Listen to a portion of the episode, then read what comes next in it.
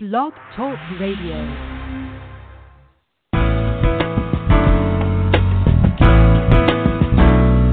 Welcome to Marnie's Friends, the online training show where experts share insights into aspects of life and leadership that take you from surviving to thriving ASAP. Right now, you are about to discover practical, doable success strategies to shorten your learning curve, increase your productivity, and skyrocket your delight in life. Be sure to thank today's guests by sharing this program via your favorite social media outlets and swing by Marnie.com and give me a shout out too. Now let's get going with today's episode of Marnie's Friends. Hey everybody, welcome. This is Marnie Fleberg. I'm happy to have you with us for another edition of Marnie's Friends. And today we're going to be talking with our guest Judy Dippel on the topic of 10 tips to get your freelance articles polished and published. And this is going to be exciting. Grab a pen or some way to take notes. And during the next hour, you're going to discover how to keep on writing even when you feel like quitting. A checklist that will help you begin to write standout articles. Tips to organize your thoughts. The secret skill that proves you're a writer. How to hook your specific audience. How to research, query, and submit a proposal, ways to listen, take advice, and learn like a pro, the computer skills you must possess and polish to succeed, how to not come off as a newbie, and then how to celebrate your written accomplishments. Our guest today is Judy Dippel. She's an inspirational author and speaker whose friendly and frank style puts her audiences at ease. She's the author of several books that speak to issues that affect real women with real issues needing real solutions. Her website is writingspree-a-to-z.com. Welcome to you, Judy. Hi there, Marnie. Thank you for having me. Well, it's so great to have you, and this is such a great topic. I'm excited for myself to hear everything that you have to share with us, and thank you for being willing to come and share your expertise with us here today. So when did you start writing? Were you just a teeny kid, or? You know, it's interesting because I always did write, and I always loved to write, and I just thought that's probably what everybody, I never thought it was anything special, but then I think in my 20s I realized it was, well, actually in college a couple times, that maybe it wasn't that easy for everybody. So, and then about in my 30s, I started writing some children's stories. That was actually my first thing I got published was a little children's story that they did photos in Boys Quest magazine. So that was a $45 paycheck, and I thought that was so exciting. Little did I know that it was even amazing to get a paycheck. So I should have actually framed that $45 check when I first got that. That's awesome. That's so funny. Yeah, it was so fun. Like, have you had a point in your writing career where you just stopped for a while? You just like said, I can't right now. Now is not the time, or I don't even want to. You know, honestly, I worked pretty much full-time until 15 years ago, and it was then that I actually quit and thought, I'm going to be a writer, and I was going to say it out loud, which most of us have a hard time doing that, right? We don't want to say to people, I am a writer, because it's just hard. And so I actually, for the last 15 years, have concentrated on it, and I would say, no, I have not stopped writing, but I have certainly taken a lot of different paths with my writing, and that's what I didn't expect. So we have to be flexible, I guess, would be my first tip of advice. That's great. And how does somebody keep on writing when they feel like quitting? What would you say to somebody? You know, it's interesting. I think the first thing I would say is every writer feels that way sometimes. And I think sometimes we think we're the only one, right, that has that insecurity or that discouragement. So I would want to say to everybody listening to your show that just remember, first off, if you have a passion for writing, remember that that's just a gift, a God-given gift. And then think of the purpose of your writing. I know for myself, I was really driven by wanting to write to moms, those things that sometimes aren't written, the hard things, you know, when your little darling children don't make the right choices, what do you do? Or when you have postpartum depression, how does that work? And those things that sometimes are more silent. And so that passion that you have for writing, whatever that might be, remember what it is and what people need to hear from you. And I think that helps drive that forward. And you know, when you really get tired, sometimes you just need to step away. I always think, like, just on a daily basis, when you think of, oh, I don't want to write today, step out and just see the world with the eyes of a writer. Use all your senses, you know, your eyes, your ears, your nose, you know, your touch, your smell, everything, just to awaken those senses again and think how that blends with your passion, your topic that you want to write about, and just start looking at the world through the eyes of a writer, and you'll get a lot more just prompts of things you want to write about. So you don't have to be sitting in front of the desk all the time, you know. Yeah, right. And it's even really important that you don't. Yeah, there's so much research out now that talks about, you know, the best ideas come when you're actually not engaged in the actual process of writing. The best ideas come when you're elsewhere living and seeing things and, you know, just away from it, and just make sure to have a way to capture those ideas as you're going through. There's so many ways now. Excuse me. I was going to say on napkins or wherever you are. Now we have our phones. We can put notes in, but one word will prompt a thought, or one experience will prompt a thought, or or a snapshot even. Yeah, that's great. So I'm excited about number 2 here is the checklist that will help us begin to write standout articles, because who doesn't want to write a standout article? I mean, that's exactly what we all want to do. So give us some tips of how we can get from okay to much better. Right. Well, you know, I do think it starts with we write what we know. Right? We write what we know. And I think we have to remember when we write what we know, there's few things that haven't been written about, but you can think about how can you be different? What is your perspective? How can you change what is normally written out there? And I think it's important to research what you don't know, and that helps you to be more unique and different. For example, when I wrote about postpartum depression, I worked with a consortium of medical experts here in my town. I volunteered on a committee just to glean all the information I could, you know, from them.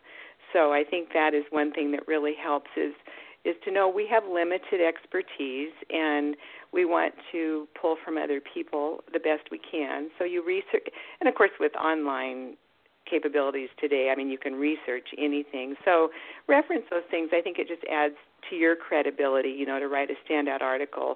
I love quotes. I just think one quote can be worth 2 paragraphs sometimes. So I always encourage people to find quotes that are significant on their topic, because it just, again, it kind of adds a little edge of credibility. You reference that quote, and I think that's really important. And it's interesting, whether a person is writing a blog, an article, a book, literally, this next tip I think is one of the most important things. We know what we want to write inside, but what we really need to be thinking is, what does our audience need to hear, and who is our audience?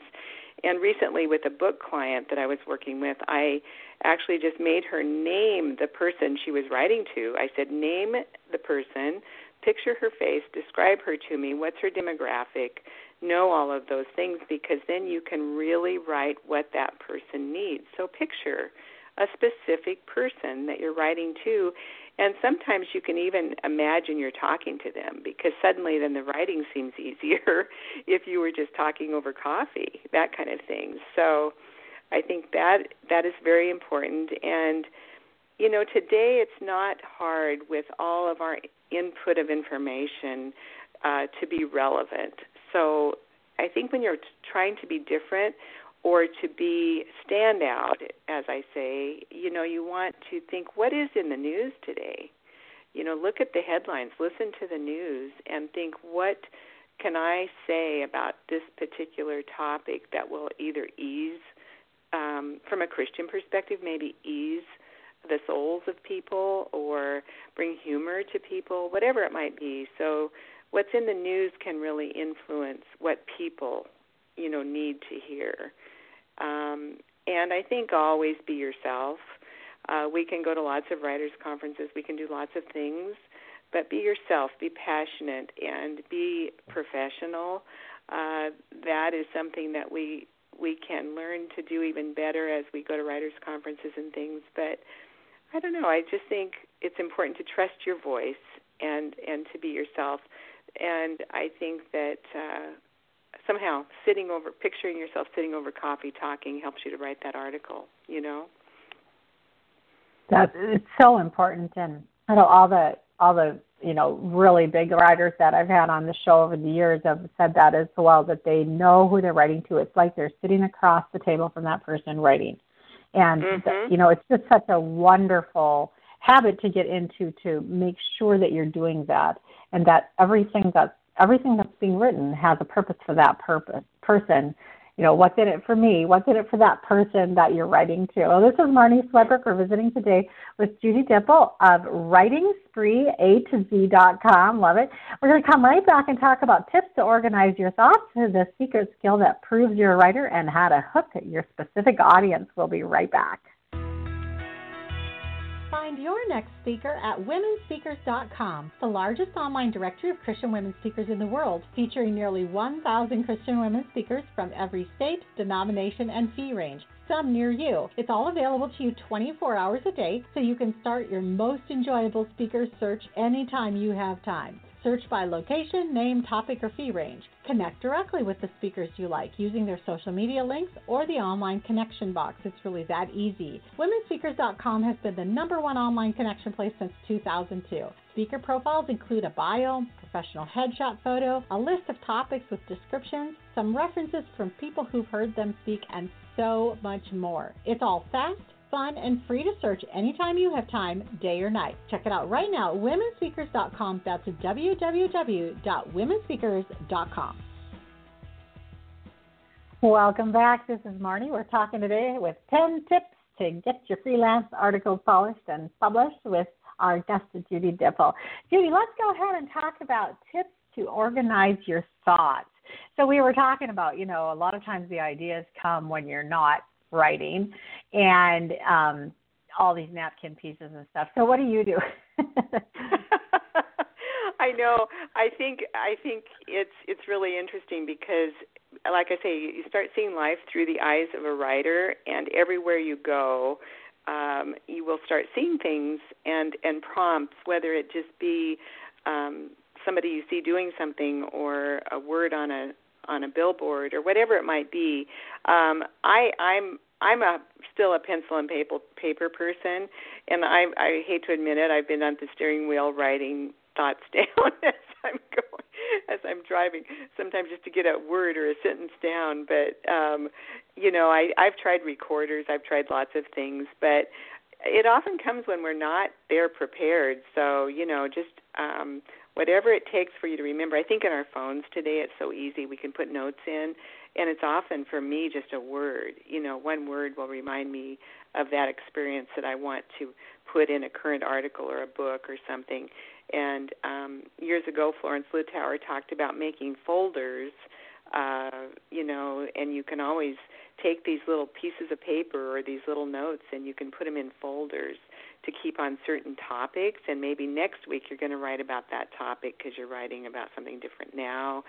So, you know, there's a lot of ways to do that. And I think it helps, too, when you think about, when I think of organizing your thoughts, I mean, we have to get our topic, we have to grasp our information, but you have to think very specific with articles. I think thinking about articles and just the title, lots of times as you're going through, you know, wherever you might be, and maybe something will just go, oh, man, that would be a perfect title. So, of course, that's your first thing, and then you want to have hooks that pull people in. So sometimes you just want to evoke curiosity or have a relevant issue topic maybe, or fulfill a promise. Interest the reader anyway in some way. That would be with your hook. And then, of course, you build into your body. And one thing I think people don't think about so much is their ending for their articles. And I think it's really important to realize that you're really wrapping up or circling back to the promise you made in the title with your ending. So just be sure you deliver what you promise from your title. I think that's always one tip that's important in any kind of piece of writing. You know, we have a title, and suddenly we've made a promise to the reader. And so I always encourage people just to organize their work in such a way that it really does deliver what they promise and benefit the reader. That keeps them coming back. Yeah. I was thinking about, you know, the use of story, either analogy or an example story or something like that, and how powerful those are, even if very short. I mean, they don't have to be long. They can be in the final paragraph or whatever. But a lot of times that's what makes somebody remember the article. They can remember the main topic or that it's about faith or whatever it's about. But if you have a story in there that captivates them, that's going to really make the article stick for them. What do you think? Oh, I think absolutely. And, you know, as a speaker also, I think, you know, it's interesting because I think there's nothing that impacts a reader more than letting them into your life a little bit and showing them, you know, like how I talk about just real issues for real women, you know, with real problems kind of thing. I love it because I'm just like everybody else, and so are you, right? And when you can give an analogy of your own life, or it can be someone else's, but I think it's really nice if you're trying to build an audience of people to share something that's revealing about yourself and shows that you're struggling or you're overcoming or whatever it might be. So I think I'm glad you brought that up. That's a great thing to do to hook people in. They just suddenly feel warmed up to you, you know? Well, and God built it into us. If we read the Bible, it's a lot. I mean, most of it's about story, and He loves the story. God is all about story. So I think that just making sure that when you're thinking about making a point stick home, that just go back to the best author in the world and do what he's doing. That's exactly right. You know, get up close and personal, I like to say. You know, just get really up close and personal, and because. People like to know they're not the only ones out there, right, that are experiencing whatever it might be. Because oftentimes I think we're writing about things that, you know, we're trying to overcome or get better at or achieve success, whatever it might be. And it's just good to say, hey, I know on my website I will never arrive and have it all together because it's just the absolute truth, you know. So, man. Yeah. Yeah, and God is so in the Bible. I mean, He lays out everybody's, you know, weaknesses just there for the whole world to see. I always say, you know, if we wrote a book, we wouldn't do it that way. You know, we like to put our best foot forward and all that, but He doesn't. Oh, yeah. And it's funny because I often say to people when, you know, we're using those analogies from the Bible, I say, you know, we read these sweet stories or we read these hard stories or these whatever they are in the Bible, and we have to remember those are real people. You know, these aren't just stories. These were real people. And, yeah, it always just, like, takes me right back to the foundation of all that we believe, you know. So that's great. Absolutely. So what's the secret skill that proves you're a writer? Oh, my goodness. Isn't that quite a question, right? So I know. I love it. Yeah. I think the truth of it is I will never forget the first time of going to writers' conferences, and you've probably done this, haven't you, where you sit down with an editor and have them critique your work? Have you done that, Marnie? I haven't had that setting, but I have had editors critique my work, yes. Yeah, you know, and how fun that can be. I say that a little sarcastically because it's painful sometimes, you know. And so I guess the truth of it, how we really know we're a writer is when we can take those well-crafted words, you know, those sentences that you've just struggled over for a long time, and you can take that and cut it out of your work or the piece. It is so painful. But what we learn, and I guess this is for me, I always just say I knew I was really a writer when I was able to take, you know, 1,000 words and cut it down to 500 and realize it was better, you know. And I think with articles, the real trick is learning how to speak in in an active voice and not a passive voice. And so if your readers want to look that up, the active voice versus passive voice, I would recommend that because I think it's a really good skill to learn. But making your writing as strong as it can using really strong nouns and verbs, making the thesaurus your best friend kind of thing, because maybe you can take four words and make it into one because you've got a stronger noun or whatever. So you can really cut. And I didn't think that was possible when I was first writing. And I'm still, I'm as you can imagine, I can be very wordy, but I have learned to, really think, be more concise. And one thing we often do as writers is we say the same thing in a different way. So it's repeated, and it feels like we've said something different. But when we go back through and read it again, we realized that really we just said the same thing but in a different way. And getting an eye for those kinds of things is really, really helpful. But as I say, I think we're just so proud of getting it written just right that it's very harsh at first to accept that we can really cut a lot of that and have it be a great, successful article. Yeah, and it's really the difference between traditional publishing and self-publishing is that you have these editors that just are not afraid to really mark up your work and really say, no, change this, get rid of that, add this in here, change this. I remember my first book, and it was all, I had the royal, the advance already, and it was going, and then I got this phone message one day that says, we've decided that it needs a first chapter, so just write a first chapter. And it's like, what? I kind of gave you my best shot there, And I was terrified. I was so terrified. I thought, how in the world? Because I thought I had given them the first chapter. Right. It's such a shock, isn't it? A shock. Yeah, it is. And so I remember sitting down just saying, okay, God, if I have to come up with this, what am I going to write? And I wrote, and I sent it in, and her response, my editor's response was, see, I knew you had that in you. I knew you had that in you. And it is really affirming when you do what you're asked to do, when you jump through the hoops, when you let them cut, you let them change it, you just release, like you're saying, it proves you're a real writer. It does, because then you're kind of going, wow, look what they did for me. Look how I've grown. And look what I didn't know. It's because they have such an objective eye. And I think I actually work, with a lot of people on their books as like a writing coach. I've kind of evolved into that. And it's really been fun to look at somebody else. I never really have called myself an official editor, because I'm not really that.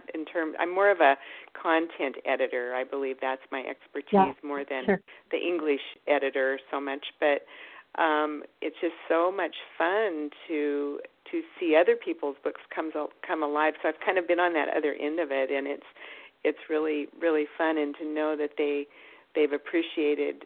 Of course, as writers, we have a zillion questions anyway, but if we can view it as an objective person for someone else, it really enhances their work. So, I mean, we know that happens for us too, so... Yeah. It's really fun. I love your story. I think that is so perfect. The whole first chapter, that's like yeah. And one of the things that I thought when I remember sending the manuscript off first, and I remember thinking, I sure hope somebody accepts this because I need all the help I can get. And it's really a good position. It's really a good position to have. Instead of saying, I'm sending in the perfect work of art, it's right. Like you come into it knowing that you can only know what you know, and there are people who know more than you. There are people who actually have been down the path that you want to walk. And, of course, you've never been quite as far down the path as they have, and that's why they're so valuable. And so if you can just kind of change your, just reframe it instead of feeling really affronted and assaulted and, that's offended. I know. I think that's just some of the best advice your listeners can have, Marnie, today, because we really only know what we know. And we can presume a lot of things, and really, I would say, I don't know what your experience has been, but I know mine, and I would imagine yours is similar. 80% of the people I've met along my path that have been the professionals have been absolutely incredible, you know. And there's a few harsh. Been burned a few times, you know. I've had a few of those things too. So you have to be wise about who you entrust yourself to. But it's pretty awesome when you get those good. Sound like you had a great editor on that book. So I did, and I always say if you're self publishing, if you have any money available, invest in a good editor. The editing is what really makes the difference between a book and a great book. So that's what I always say. If you're on your own, you don't know what you're missing. I'm going to throw this out here. You know, it's interesting because all of the publishing houses that have the self-publishing arms now, you know, that people are going through, and I've worked with a few clients, and I also years ago worked with Wine Press, you know, and so I've had that experience too. But and I had a great experience. I actually had an editor from Multnomah at the time and that kind of thing. But what I wanted to say was people need to inform themselves about what editing is, because these publishing houses, these self-publishing, a lot of them will say, "Oh, we're editing." You're talking to a sales rep, right? They don't really have a clue what the editing is. But I've had clients that have come to me that really, literally, you know, a lot of people think of typos and grammar and that kind of thing, but I'm talking content editing and transitional phrases and repetitive things and, you know, just the theme of your book and all of those things that a real editor will really be sure is consistent, just like your editor saying you need a first chapter, my goodness, you know. But I do want to tell people to inquire, and you don't get to talk to the editor with these self-publishing houses. You get to talk to the sales rep generally. So really ask a lot of questions, because I've seen some people really not get what they were paying for, and they've turned around and had me help them with something and paid again, you know, to get it in better form. So it's kind of heartbreaking, you know, because they've spent a lot of money, and know what editing is. Yeah, it is pretty typical. Real quick, we just have a few minutes left before a break, but how do you hook your specific audience? So we were talking about knowing your audience, like have an avatar. You know who she is or who he is exactly. You know, they're sitting across from you. So how do you actually hook them? Well, I think you have to appeal to something that they need, obviously, and that can be done with a question. It can be something that evokes curiosity, you know, like maybe you give a fact that just makes them curious. Well, what is the answer to that, you know? Maybe you just clue into something that's just a deep, deep passion, a niche that audience is just going to be so passionate about, you know. And I don't know if I mentioned controversy, you know. Sometimes I think a great way to get ideas to hook is to go through, if you have a topic that perhaps there's magazines out there about your topic, leaf through those magazines and look at even some of the advertisements and get words that you know are being used commonly to help hook. Those also might be good keywords that people are Googling, you know, for online articles too. So that's just one thing. Are we out of time there? Yeah, that's probably the most we can do on that one. We're going to take a break and come right back and talk some more with our guest today, Judy Dippel of writingspree-a-to-z.com. I love the name of that website. We're going to come back and talk about how to research, query, and submit a proposal, and ways to listen, take advice, and learn like a pro. Don't go anywhere. We'll be right back.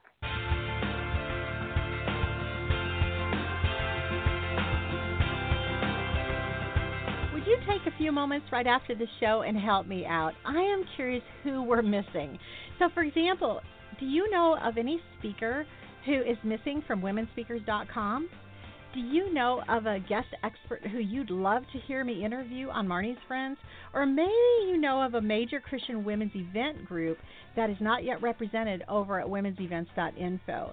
Would you just take a moment after the show, swing over to Marnie.com and use the support link at the bottom of any page to recommend her to us? That would be awesome.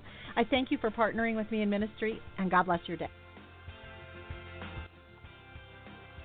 Welcome back. This is Marnie, and we are talking today about 10 tips to get your freelance articles polished and published. Our guest is Judy Dippel of writingspree-a-to-z.com.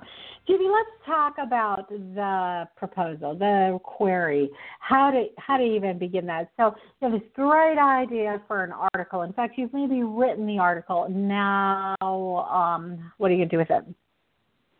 Yeah, well, I think it's important to recognize today, of course, there's the hard copy magazines for articles, and there's lots of really incredible online websites that take articles, and there are some that pay, there's some that don't.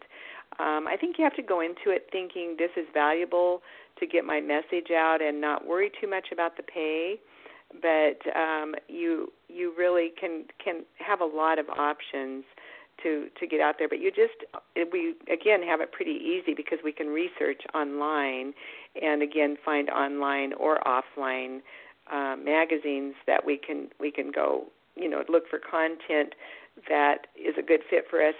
You know, it's funny, a lot of people don't want to waste time researching, but honestly, besides writing the article, the research is the best thing you can do because you have to find something that is a style that matches yours, or the content or the perspective is somewhat a good match for you. And so it's pretty easy to just go online and find the right match, to several that are a good fit for you. And then you just have to go generally on their website. You can look for the writer's guidelines and find those. And, again, that is something that can't be cut. I mean, you have to follow guidelines to a T. If you want to look like a professional and not a newbie, then be sure you follow those guidelines to a T. They aren't kidding when they say, I want 725 words. They don't want 750 words, that kind of thing. And the format is really important, too. So just read their guidelines really carefully. And I think it's pretty straightforward, honestly. But research, you can spend weeks researching to find the right magazines. And I would say that is just well-invested time, and don't feel it's at all wasted. So do that. If you've spent the time to write your article, find the right match and the right fit for you. And even some of them will let you make phone calls, and you can inquire about what they're currently looking for. Oftentimes on those websites, they'll list, in this month we're looking for this kinds of topics. So can your topic be tweaked to even fit theirs more closely, that kind of thing. So just take in all the information you can when you're researching. So let's say that you, Judy, have found a magazine that you've never submitted to before, and you have an article that matches their genre and their, style, and you've looked at the requirements, and you can do that, and you format it properly, and then you submit a proposal. What do you personally feel like are the chances of someone actually looking at that proposal? Well, I think, with a lot of the magazines, if you followed their guidelines exact, I think with articles more often you're probably just going to send in a query. So it's a little bit quicker to respond, but oftentimes they will say we don't respond or whatever. You'll hear if they're interested, but you might not ever hear, So I think with online magazines, pretty much I would say you have a really good chance of hearing back. And I think you have nothing to lose to inquire again if you don't hear back, but they're pretty good. I think with the big-time hard copy magazines, they're like everybody else in the publishing industry. They're short of staff, so you might not hear back. But you can't take that. I think it's important for people to know I was told this really early on years ago, you know, you might think is you feel like it's rejection. That's another thing, you know you're a real writer when you can handle heavy-duty rejection. But, right? Yeah. But really, that rejection does not mean, if you look at it from a publishing standpoint, let's say you don't ever hear back, or, you know, they write back and they give you the generic, you know, we appreciate your submission, but no thanks. Don't take that personally, because if you went to their committee meetings on what they're doing, you might think they have 5 things they want to get in their magazine that month, and yours just doesn't happen to be one of those. So I think it's really, really important to know it's not a reflection always on your writing or your topic. It's just not their topic for the month or something, you know. And of course, people need to remember they're usually working 6 months to a year ahead. So as you're looking at these websites, if you see their topics, just know look carefully at when their deadlines are, and be sure and get those in, you know, the months ahead that they would need them, because unfortunately a lot of times you don't think of summertime till summertime's here, right? So you have a great article, but you needed to submit it when it was snowing in December, you know. So just be aware of that, you know. Well, and I think too, if you're someone that's new, that's just hitting this all of a sudden, you're like, shoot, you know, I had this great Father's Day or whatever. Then what you're gonna do is you're gonna just put that in your file for next year. Actually, flag it to rework it and send it in at the right time. And exactly. I mean, it's like these seasons and holidays and things like that come around every year. So it's not like you just missed out for your whole life. It's okay. You're just getting a jump start on next year. That's how I like to think about it. That's right. And, you know, as writers, we're so impatient because we're thinking, oh, I want to get it out there now. And really it's such a waste of time if it doesn't fit their criteria. I mean, if there's anything people need to hear on this chat we're having is meet their criteria, because they're going to find somebody that will, you know. Yeah. So.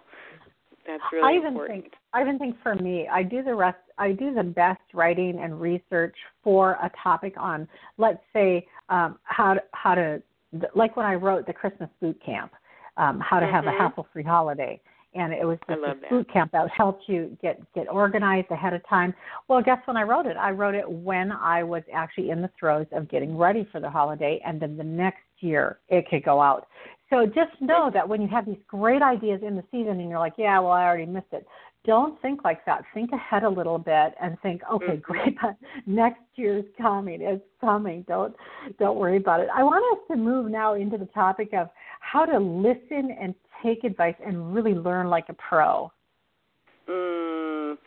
You know, it's really that is such a easy one. I don't know where you've been impacted the most. I think for me is, you know, at writers' conferences and things like that, is where I really think I got my best lessons about how to, you know, take that advice and learn like a pro. Because I remember when I first walked into my first writers' conference, and it was just a regional one in my own state, and I was sweating like I was so nervous. And we think that everybody knows. We think when we go to our first something like that, we think that we're like the only one that isn't a writer, you know, that's there. But anyway, it's just kind of a perception. We have to learn that everybody had to start somewhere, you know. So we always have to remember that we had to start somewhere. But I think there's a lot of things that can get in our way. I have a pastor that is here in Oregon. Well, he's in Hawaii and in Oregon, Dr. Wayne Cadero. I don't know if you've ever heard of him, but he wrote a book about dream releasers, but he talked about dream killers. And I think when you're talking about thinking like a pro, we just need to practice a few things. And I think it's having good character with all the people that we deal with, and keeping our pride in check a little bit. I think that sometimes our embarrassment or whatever, we want to keep that in check and realize it's okay. It's okay to mess up. It's okay, you know, to not be perfect, and to be correctable. I mean, to allow those people that are ahead of us on this writing path to correct us. I mean, I don't mean that in a negative way. I just mean it in advice and in recommendations and those kinds of things. And then also, you know, if you're going to be a pro, you can't be impatient. You have to.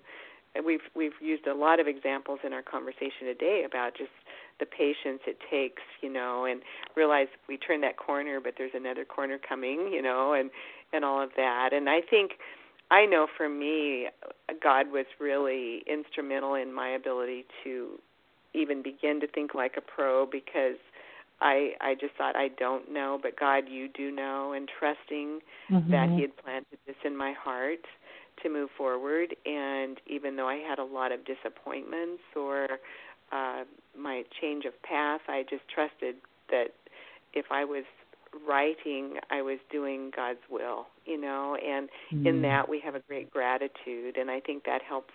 I think if we meet each day, even in our disappointments, with a little bit of gratitude that, oh, okay, well, I learned this, and I know so-and-so had that downfall too.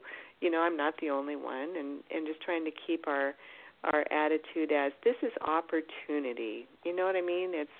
It's always opportunity, no matter what the day might bring with writing, and we're getting to do what we love. So I hope people can know that. I like to say that writing is never wasted, even though it might not be received in the marketplace. And I think that helps us to think like a pro too. And when I say that, it's like our own personal pro, you know what I mean? It's we're okay, we're good enough, right?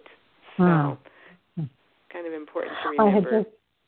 I just heard a story the other day about two speakers, big name speakers, who were at this conference, and each of them was going to speak, but then, you know, they were listening in as other people were speaking, and one of them was feverishly taking notes the whole time, and the other one took a couple notes down, you know, and at the end, the one who wasn't writing notes said, how could you find that much to write down? And it was Tony Robbins who's doing all the writing, and he goes, you know, I come to these events, and I have the attitude, I want to hear this like I've never heard any of it before. I want to just hear it with fresh ears and fresh eyes, and I want to just absorb.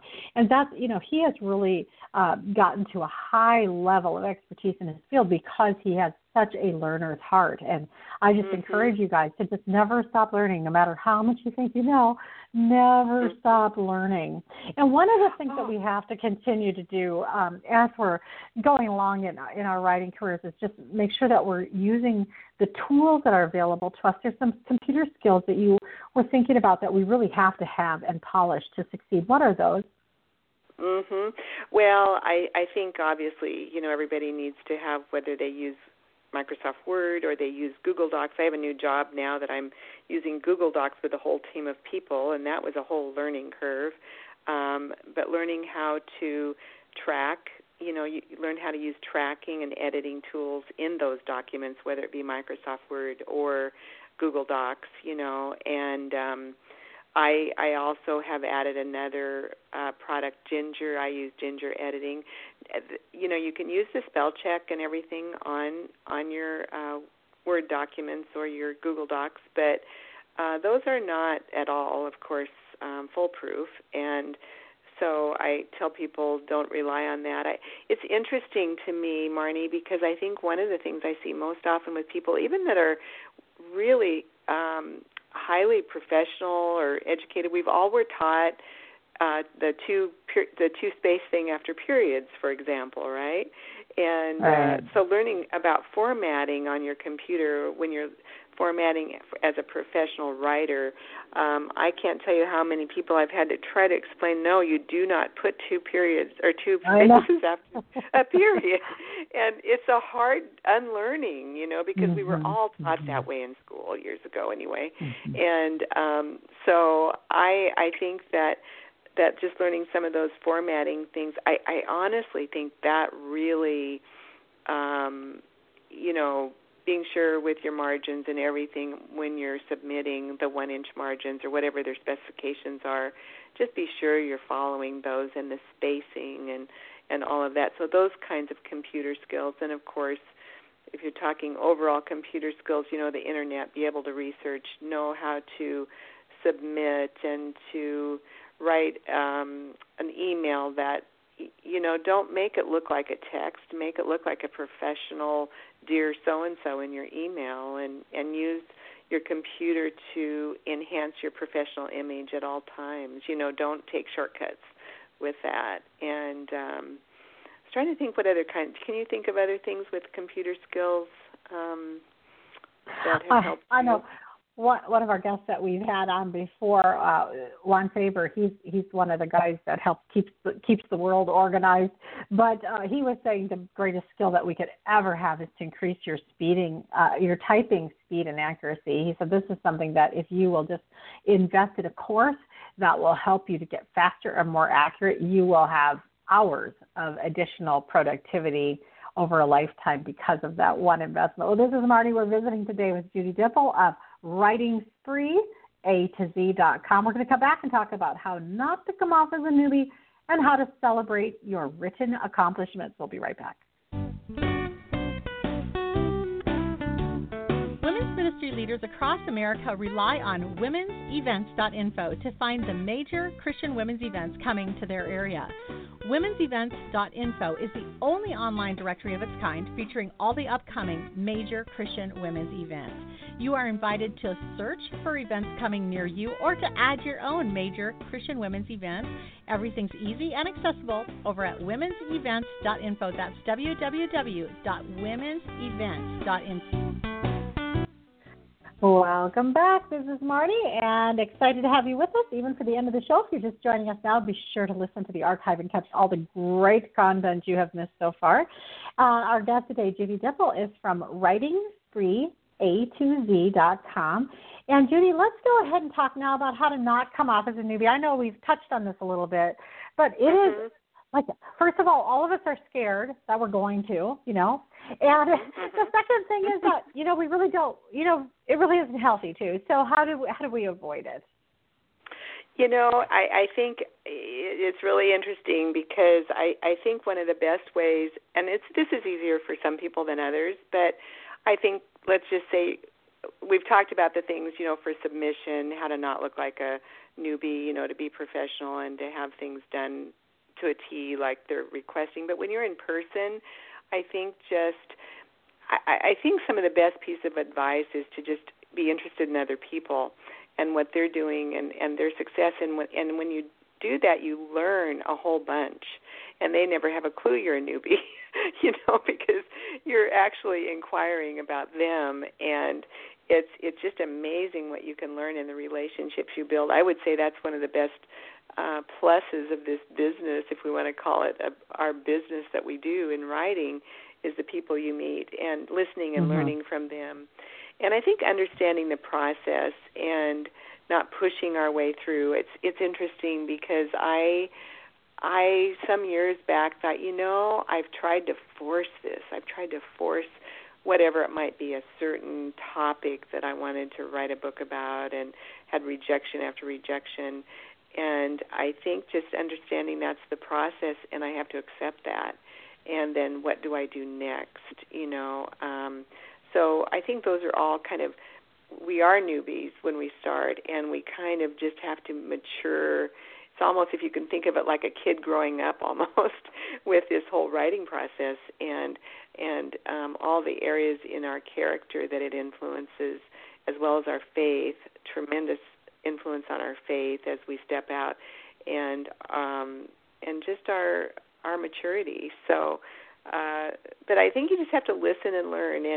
And I would say the greatest experience is to go to a writer's conference. And I know here in Oregon we have local things that are not that expensive at all to go to. I've gone to national things as well that are extremely gratifying. I would say, I mean, an investment in a writer's conference will help you learn enough that you will walk out of there not feeling like a newbie, you know, like you did when you went in. So I think that, and there's like writersdigest.com and things like that online that you can take classes, and it's not Christian, it's It's just, and there's Writers Digest magazine also, and they also take submissions for contests and things like that for books. So there's a lot of resources out there, but we got to recognize we have to grow up. You know, it's sometimes kind of hard. Right, and I think that, you know, the newer of a writer you are, probably it's like everything else in life. When you're just starting, you think you know a lot, and as you get farther down the road, you're like, I just know I don't know a lot. You know, how far you get, you know, you realize how big the pool is, really, and you go, wow, yeah, okay, I've touched a few drops in this ocean. So I think that's just right. Remember to just be a learner. Don't think you know it all. You'll never know it all. So it's okay to just come in and be honest and, you know, be learning. And I think people really, like you say, you know, if you let them talk and you're interested in what they've learned and what they've discovered, I mean, you'll just come away with a friend as well as with some great insights and information. Oh, I know, and it's so much fun. I mean, it's just so exciting, really. You know, it really is. Yeah. And, yeah, I think that's really a great part of this. One of the things you encourage writers to do is to celebrate the accomplishments. So talk to us about, A, why that's important, and B, some of the ideas to do that. Well, you know, I've talked to a few writers groups here and there, and the one thing I say to people, because, you know, we all have a book in us, right? I mean, everybody used to think the ultimate thing was to write a book, but it is a huge and wonderful accomplishment. Like a birth of a book is like a birth of a baby, right? We love it. But the truth of it is, I just guess I say this to anybody that wants to write, every piece of writing you do has value.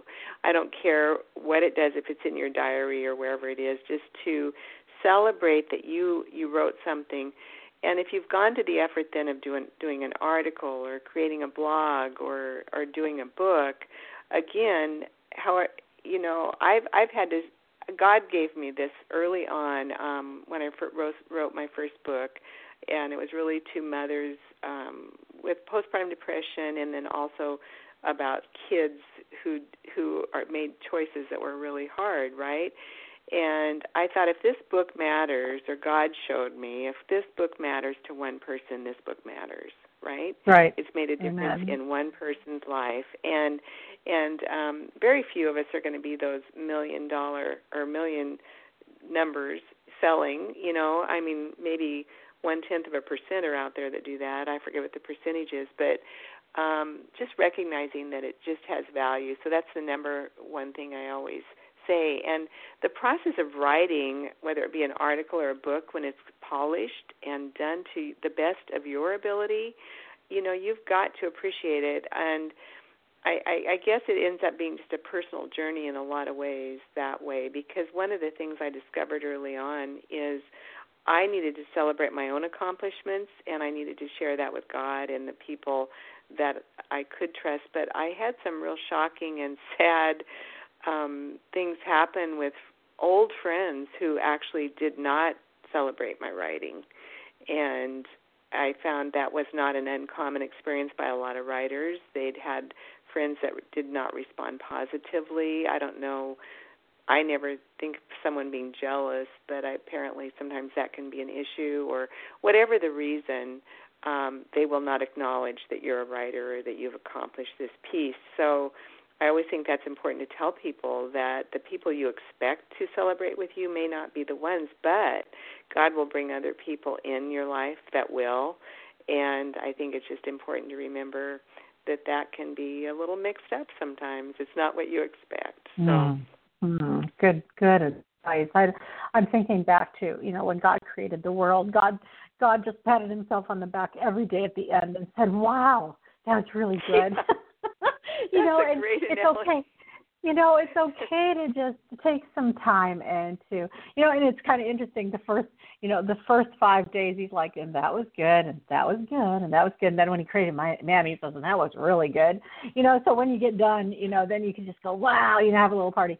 But, and then some rest as well. And I know a lot of times for writers, it's kind of the shocker is that once you're done writing, the work isn't done. You still have to promote it and all that, but it's important to both celebrate and rest.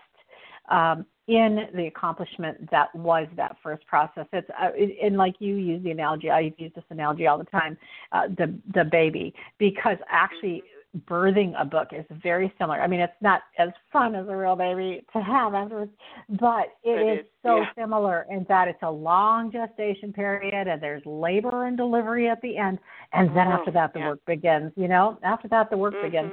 So I think it's really important that you do it the way that it's set up to do, and just enjoy each step of the journey. Don't gloss over one part to get to the next or whatever. It's all just part of the journey. Judy, this hour has just flown by, so much great content here. Oh, I know. I love – we could do this. Couldn't we talk about it forever? It's so much fun. Absolutely. Absolutely.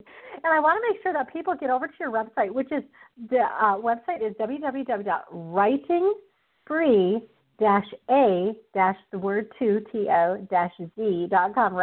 writingspree-a-to-z.com. Judy, if people go over there, what are they going to find? They are going to find I also have a Judy Dippel, DIPPEL.com with other stuff. But the Writing Spree A to Z, I made 26 lessons, actually. It goes through a lot of different things. The first one is articles, actually, A. And it's free on there, and they can click on A and get a whole printout, a PDF printout, or go through the magazine. That's each week is in magazine format as well on my website, so people can look at that. But yeah, they can just print out that articles, and it'll help them with the exact topic we were talking about today. But there are 26 lessons, and I have kind of an autoresponder where people get one lesson a week for 26 weeks. And it is really, it was an interesting thing for me to write, and it's just chock full of information if people want to go to one place to get a little bit of marketing and writing advice. It's got different topics for each week on all of those things. Very much fun. That's awesome. Again, the website name is writingspree-a-to-z.com. Judy, do you have a favorite or a theme Bible verse for life? Oh, I do. Yes. Mine is Philippians chapter 4. Of course, it's 6 and 7, be anxious for nothing, but in everything in supplication and prayer let your requests be made known to God, and the peace of God, which surpasses all understanding, will guard your hearts and minds in Christ Jesus. I love that. My favorite is Second Corinthians 9:8 in the NIV version. But God is able to make all grace abound to you, so that in all things, at all times, having everything you need, you may abound in every good work. Love it, love it. Thank you so much for being here. Oh, thank you. It's been such a blessing to just be with you. I've really enjoyed it, and it's just been a wonderful conversation. Thank you so much. And you guys, thank you for being here. I want to encourage you again to go visit Judy's website at writingspree-a-to-z, and that's writingspree-a-to-z.com. Well, you can't have a program without listeners, and I am always so grateful that you guys show up live over at Blog Talk Radio on Wednesday afternoons, as well as to the stations, the syndicate stations, iTunes, and Stitcher, as well as the other syndicate stations. And for those of you who host us on your website, thank you so much for that. Look forward to visiting with you again next week for a live program. And if you have missed any of the previous shows, just go ahead over to marniesfriends.com. and hover over any guest photo, and the name of the program will come up. And it's all categorized by either speaker training or author training or management training or like that. It's all the different categories there. And then you can just listen in to any of them as you have time. Thanks again for being here. I hope you have a wonderful rest of your day, and see you next time. Bye-bye.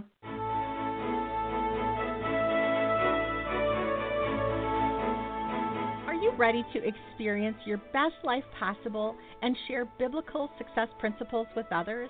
Register for the SPI Coach Certification Program today. SPI, or SPI, stands for Success Principles Intensive. It's a 6-hour online program that equips you to fully comprehend and train biblical success principles. You can check it out today over at Marnie.com. It's available as part of the mentorship program, or you can buy it as a standalone certification program. Learn more now at Marnie.com. That's MARNIE.com.